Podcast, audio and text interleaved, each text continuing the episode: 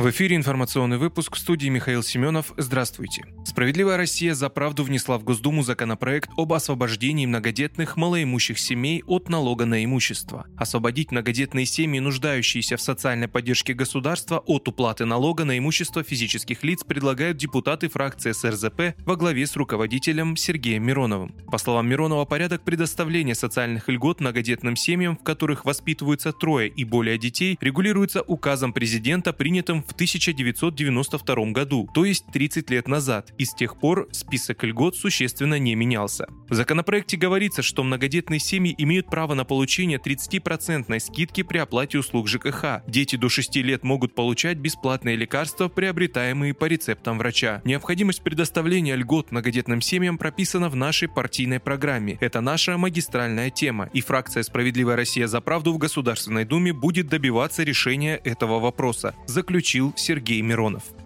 Власти Херсонской области исключили ее возвращение под контроль Украины. Восстановление контроля властей Украины над Херсонской областью, которая была освобождена российскими военными, невозможно. Такое мнение выразил зампредседателя военно-гражданской администрации области Кирилл Стремоусов. Вопрос возврата Херсонской области обратно в Украину исключен. Это невозможно, заявил Стремоусов агентству РИА Новости. Политик отметил, что украинским властям не удастся навязать свою политику жителям региона. Он также опроверг информацию о готовящемся наступлении поступлений ВСУ.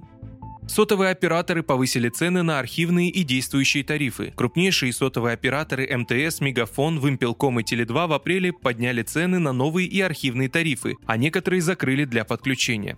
Так, Мегафон повысил цены на линейки без переплат в некоторых регионах. Изменения коснулись разных тарифов. Рост цен оказался около 30 рублей. Изменения обусловлены увеличением затрат компаний на предоставление услуг и сохранение высокого качества связи, объяснили в компании. МТС поднял цены на 30-50 рублей в нетариф и нетариф Junior. Основная причина – рост расходов на поддержание работоспособности сетей и их модернизацию. При этом эксперты считают, что дальнейшего увеличения цены не будет из-за высокой конкуренции конкуренции между операторами.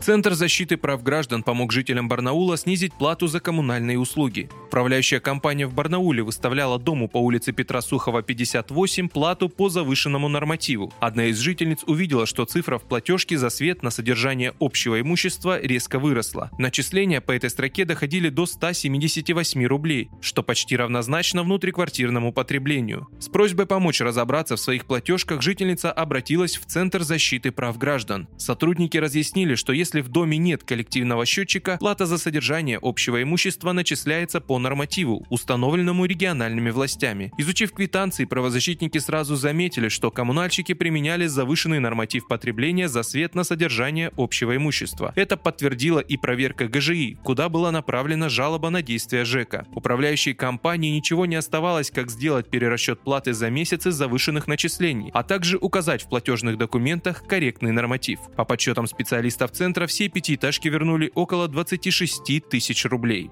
Вы слушали информационный выпуск. Оставайтесь на справедливом радио.